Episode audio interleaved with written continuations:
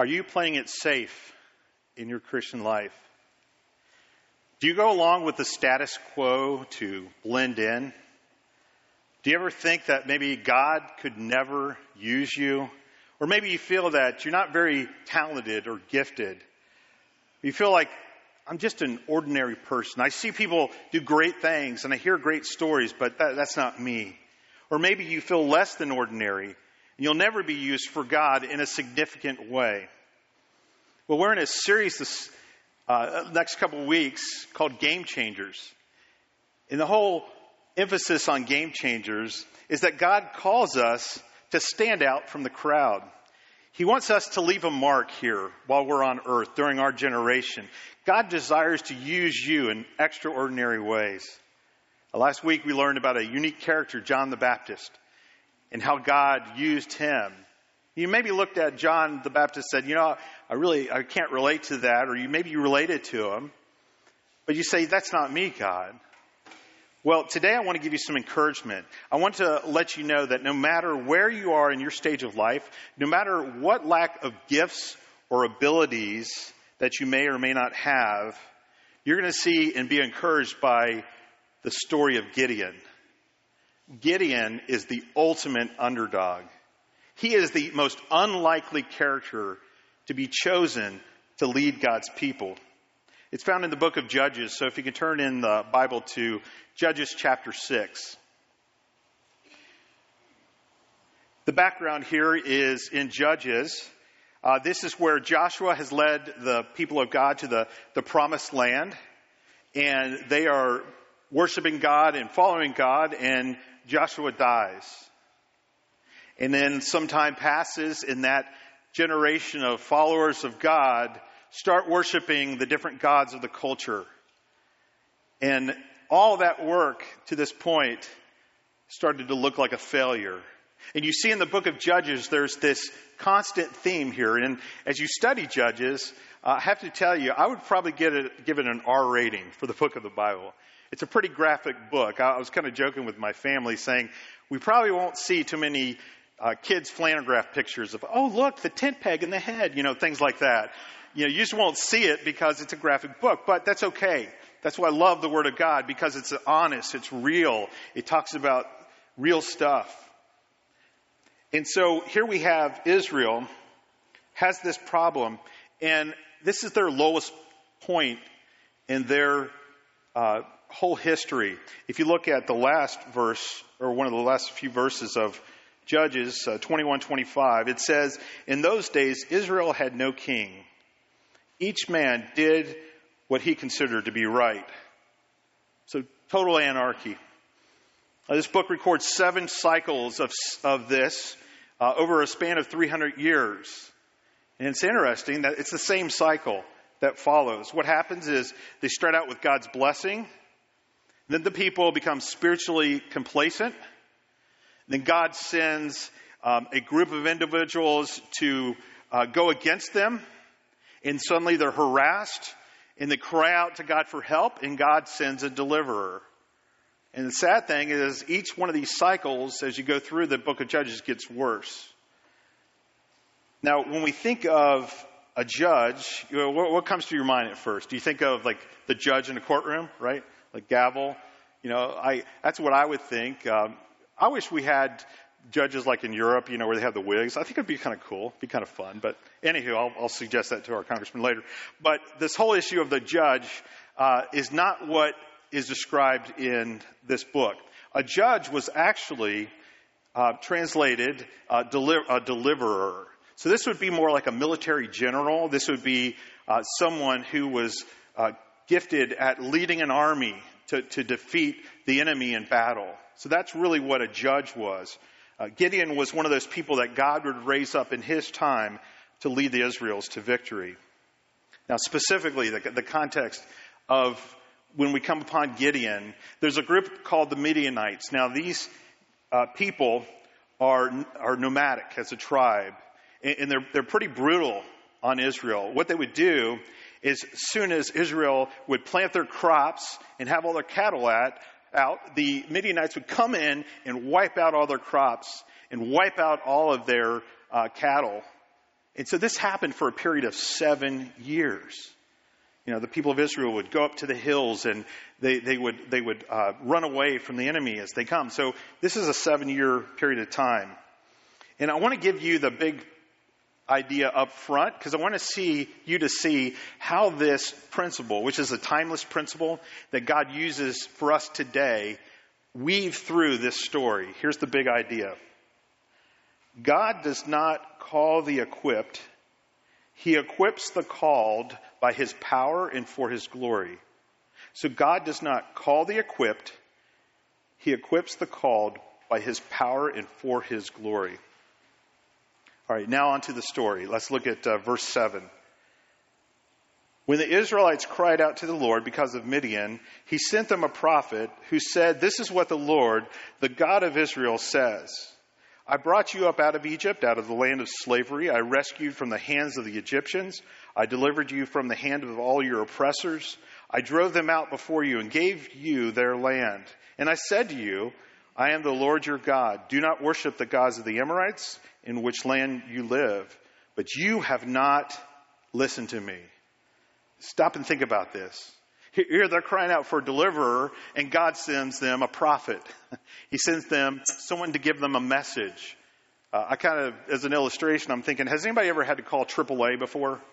You know, your, your tires, you know, blown, and you're on the side of the highway, and what if you call AAA and they, you know, look, hey, Mr. Spencer, great, fantastic. I see you blowing your tire. Um, what I'm going to do is I'm going to send you a brochure on tire safety and how to keep up with your tires, and uh, call us if you need anything else. Bye bye. You know, you'd be like, what? I, I need help. I need to be rescued. I am at the side of the highway and I'm scared. I get instructions. You know, this is what they're, the people are thinking. You know, wait a minute, God, you're, you're giving us a message you see, the problem of Israel wasn't primarily the Midianites. They were their own problem. They were asking God for deliverance, and God says, What you first need is a sermon. He wanted to get their undivided attention. And that's what I ask this morning of you. Maybe some of you here this morning are going through some difficulties in your life, some, some stresses, some trials, and you're, you're thinking, God, what's going on. And what he's trying to do is he's trying to get your attention. Now, not all trials and temptation are a result of sin, but God sometimes wants to, to, to have us think about our relationship with him. You know, you came feeling in maybe you needed something from God, but what God wants you to do is first take a look at your heart, to put a spotlight on your heart. So let's look at the story continued. Verse 11. The angel of the Lord came and sat down under the oak tree in Ophrah that belonged to Joash the Abiezrite, whose son Gideon was threshing wheat in a winepress to keep it from the Midianites. All right, so here we have an angel who takes a seat by the tree, and Gideon is thrashing wheat. Now, I'm a suburban boy. I didn't grow up in the farm. Uh, I, I, have no farming skills or knowledge. So as I'm looking at what, what is thrashing wheat? Well, basically what it is uh, for those non-farmers. It's you take the, the, the wheat and you throw it up in the air, and what happens is that which is light flows away, and then that which is good falls to the ground. So you have to do it up in the air. And so Gideon does this, and he does this, the Bible says, in a wine press.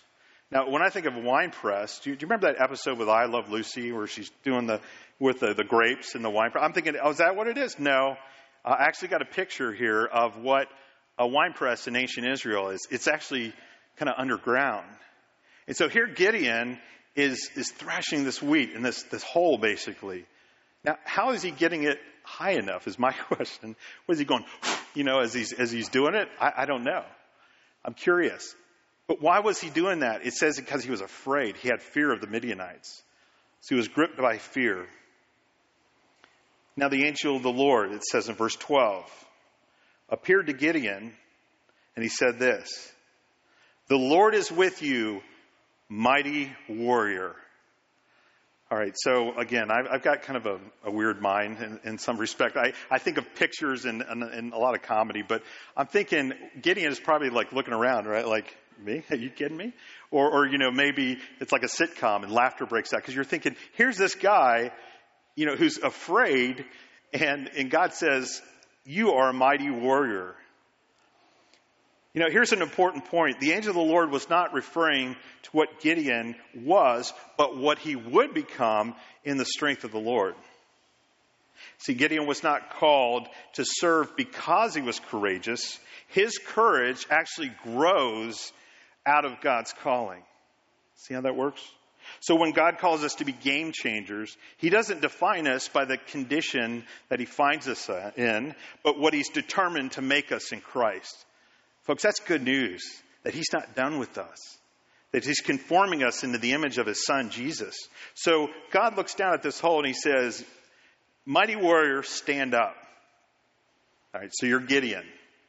What, what is going to be your response? Here's his response in verse 13. Uh, Pardon me, Lord, Gideon replied. But if the Lord is with us, why has this happened to us? Why are all his wonders and ancestors who told us about what they said, do not, did he not bring us out of Egypt? Now the Lord has abandoned us and given us into the hand of Midian. Well, two things here. Uh, first of all, I think he's totally wrong-headed. Uh, he's saying that, that God has left the people, which in fact, what has happened? The people have left God. And he said, God, you know, I've heard of these stories you used to do a long time ago of your great and mighty things. Where are those?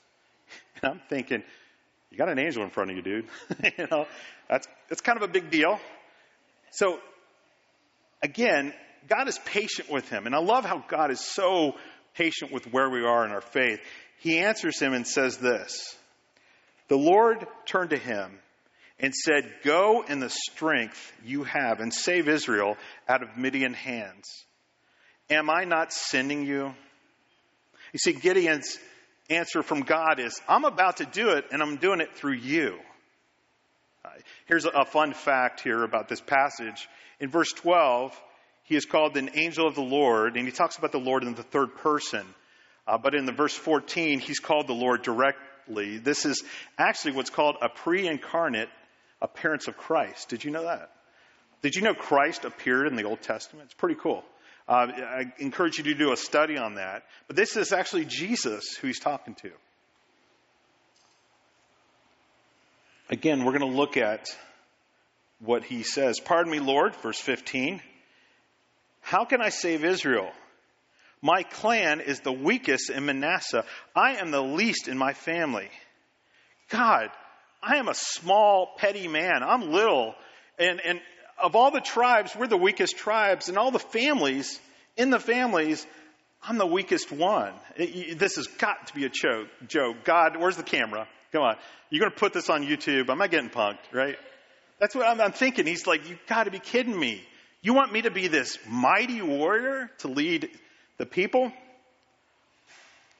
I love this response again from the Lord. He says, verse 16, the Lord answered and said, I will be with you, and you will strike down all the Midianites, leaving none alive. See, everything you need is in one statement I will be with you. God basically says that it's not about you, I'm going to be with you. I'm sending you. I'm going to do great works through you and give you the power and strength. You know, you think at that point that would be enough for Gideon. You think, okay, God, sounds good. Well, again, you see Gideon is, is with his lack of faith and his faith is starting to maybe grow. He asks God for a sign, a request, a miracle to happen. In, in the next uh, section, I'll summarize it here. Um, he makes a meal the angel makes it a fire, like catches on fire, which is pretty cool. And then he's like, whoa, you're God. And so after that, he says, I'm going to build an altar for you and worship you, God. And I'm going to uh, follow you. And so God gives him another assignment. He says, now Gideon, I want you to go to your own household and I want you to tear down the, the altar you have to Baal and the, the pole there, the Asherah pole. And uh, he does it. He does it at nighttime. He does, you know, he comes in, but he does it. And so he, he faithfully obeys God. So now, it's time for the big show here. To defeat the impossible enemy, God tells him to go and muster up troops from his group of Israel here. And so Israel, uh, so uh, Gideon makes a call out, and 32,000 show up. You think that's pretty good. You know, these are people. He's like, okay, 32,000. But Gideon is still not convinced. Uh, he's having trouble with this. Uh, you know the uh, the, the um, motto, go big or go home? Uh, I think his motto was, go home. okay, God. And he says in verse 36 this, because he asked for another sign. He says, Gideon says to God, if you will save Israel by my hand as you have promised. You know, stop there. Gideon had God's promise. And that should have been a no, uh, enough, but no ifs. But Gideon needs more proof. And this becomes probably one of the more famous stories in the Bible, the fleece story, right? I'm going to put out fleece before the Lord. You've heard that term, Gideon's fleece. Well, what he does is he says, okay, God, if this is really you, I'm going to put out this fleece, this wool, and at nighttime, if it gets wet and the ground's dry, uh, then I'll know it's from you. So what happens the next morning? It's wet, the ground is dry. And then suddenly he's thinking, wait a minute, in science class, I think that naturally happens. so, okay, God, please be please be with me, uh, patient with me here. Can we reverse this? Uh, make this dry and the ground wet? And he does. And now he knows that God is with him. So you have here on the other side um, of the valley this coalition that's forming. And now this coalition is the Midianites and other groups, tribal groups. And that number, according to chapter 8, is about 135,000. And so this odds number here is basically four to one. So God talks to him in chapter 7. He says, Gideon, we have a numbers problem. And I'm, I'm thinking Gideon's like, oh, good God, you see it. Whew, I thought I was the only one seeing this. And so he's going to fix this problem. You ready? Verse 2. The Lord said to Gideon, You have too many men. I cannot deliver Midian into their hands, or Israel would boast against me. My own strength has saved me. Okay, you're Gideon, right? What? I just, I'm thinking you're going to give me more troops. And I'm sure he's freaking out. But here's the, the story point here is that he's going to need to learn to depend on God's strength, not his own smarts, not his own strengths. And so the Bible says in verse 3 22,000 men left and 10,000 remained.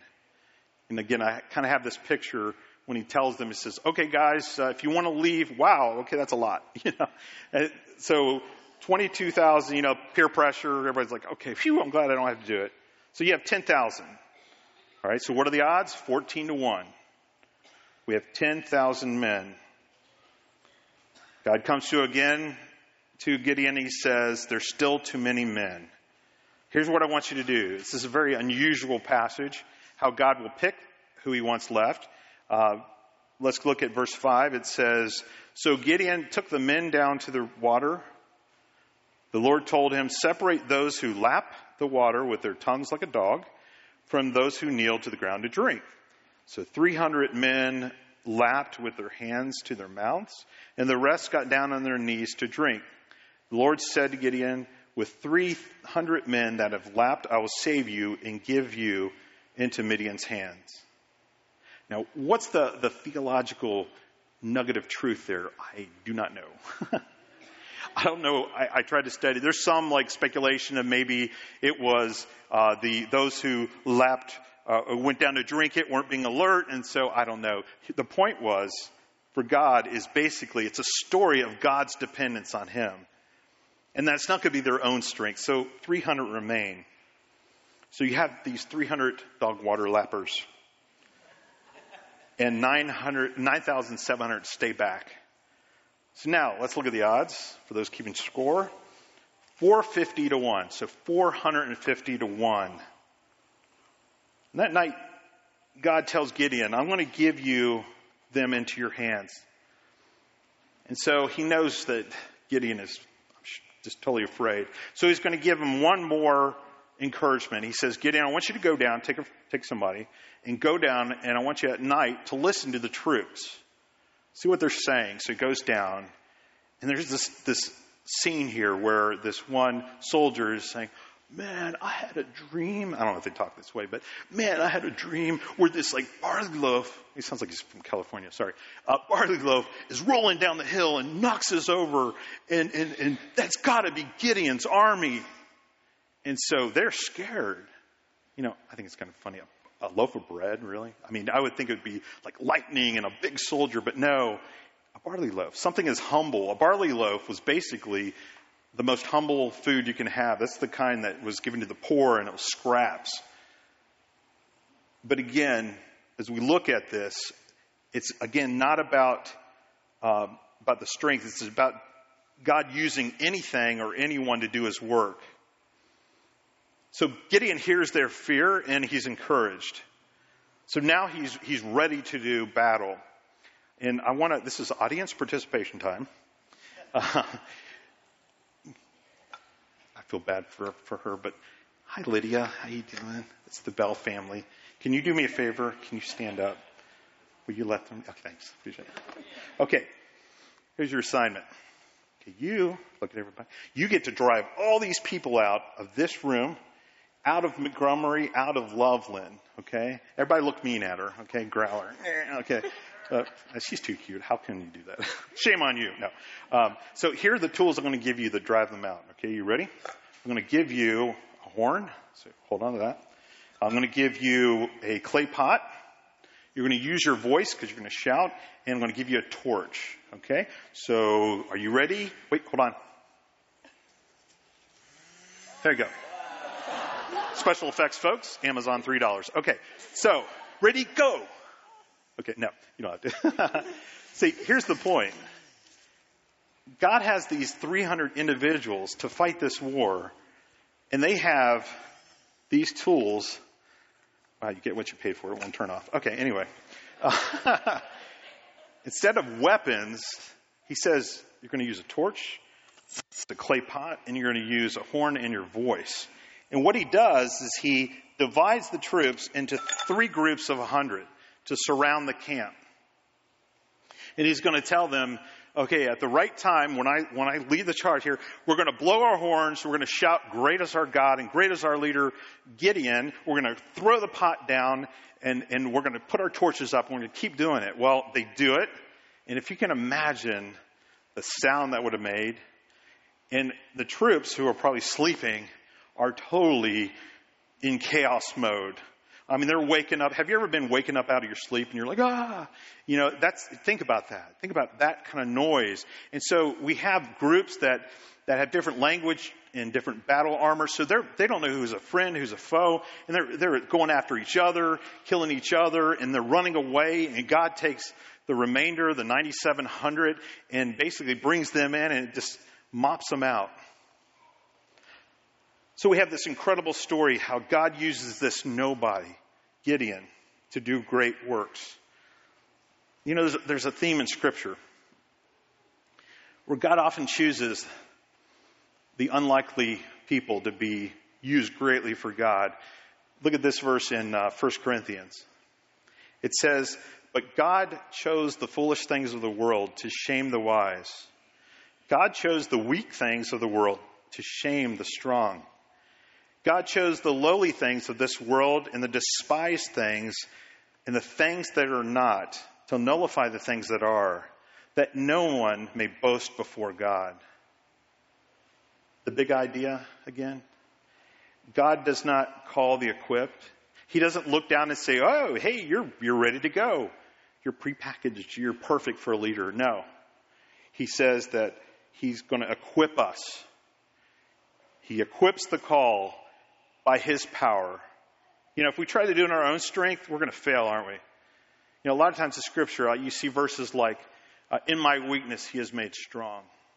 What's well, because of His power, we, we can do this, and it's for His glory. So God looks at this small, cowardly man, Gideon, he says, Mighty man of valor.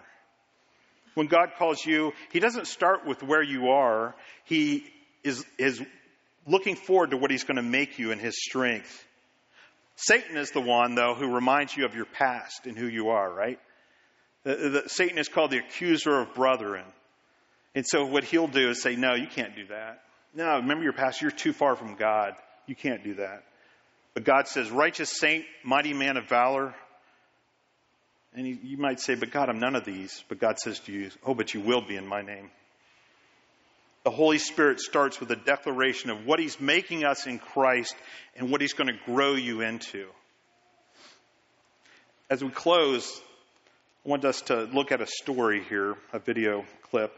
Uh, this is Bishop Ron Archer. Uh, he was at the 2015 Gideon's conference, and he shares a story. The story is about this 14 year old woman who dropped out of high school and was quickly picked up by a pimp who said, You know what? You can make a lot of money. And so at 14, she became a prostitute. And I'll let you listen to the rest of this story here. And at age 16, she got pregnant. We call it having a trick baby. Two strangers meet for a business transaction and there's a mistake. The pimp said, You can't make any money having a baby in the oven. We have got to kill this baby. The baby was born two months premature with no pancreas, a learning disability, a bladder too small, unable to function, a severe stutterer. We call it a trick baby. Nobody wants the baby. No hope, no future. Kill it was the word. That baby was me. I'm the lowest of the low. I come from the guttermost. I come from a hellish condition. And so when I would go to school, I couldn't talk. I stuttered so severely from the trauma. My mother had a madam who hated men. Her name was Dolores, and she was a sadist. When you are tortured like that, you learn four things don't talk, don't trust, don't feel, and pretend nothing is happening. And by age 10, I had had enough. I want it to die.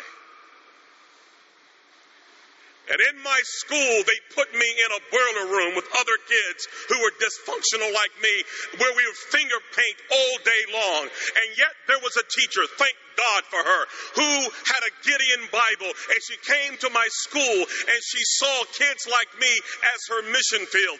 And she would give me this Gideon Bible and read to me stories of dysfunctional characters who God used. She would say to me, Ronaldo, God uses greatly those who have been wounded very deeply. He will turn your pain into power, your wounds into wisdom. She had me read the story of Moses, who was also a stutterer. I began to understand that God did love a trick baby, even as low as I was. There was hope for me and possibility. And when a child begins to understand the love of God and the power of His Word and the possibilities, it changes everything. I began to memorize the Bible, that Gideon Bible, reading 2,000 scriptures. And when you put that kind of word in a life, something begins to happen. My stuttering went away. I stopped wetting the bed. I stood tall. I became valedictorian, became a pastor, and priest until everybody in my family got saved. Why? Because somebody placed the Gideon Bible in a woman's hand that changed a life forever. Yes, I was born a trick baby, but the trick was on the devil because of you and the power of the Word of God.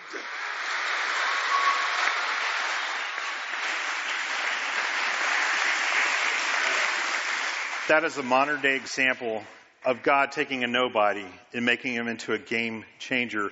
Here's our promise from God today. It says in Philippians, being confident of this, that he who began a good work in you will carry it on to the completion of God until the day of Christ Jesus. Today is the day to make a commitment to God. You know, if you've been suppressing his calling due to fear, I'd encourage you today to be bold and trust God. If you've been waiting on God, saying, God, I want you to quit me first, then I'll trust and obey you, it's going to never happen. Obey God today, and then He will equip you. And you can say, The Lord is my strength.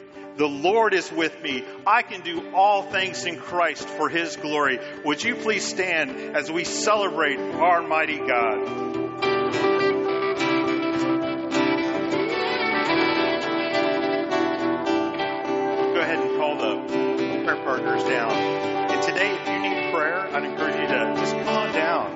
Maybe it's a time where you need to just get right with God, either for the first time in your life, or maybe you've been suppressing God's calling and you want to say, Today is the day, God. I'm going to do it. I'm going to be bold. I want to send you out with the rest of the verse I read in Ephesians. It says, You are God's workmanship, created in Christ Jesus to do good works, which God has prepared in advance for us. May you go in God's peace. May you be bold for Him. God bless.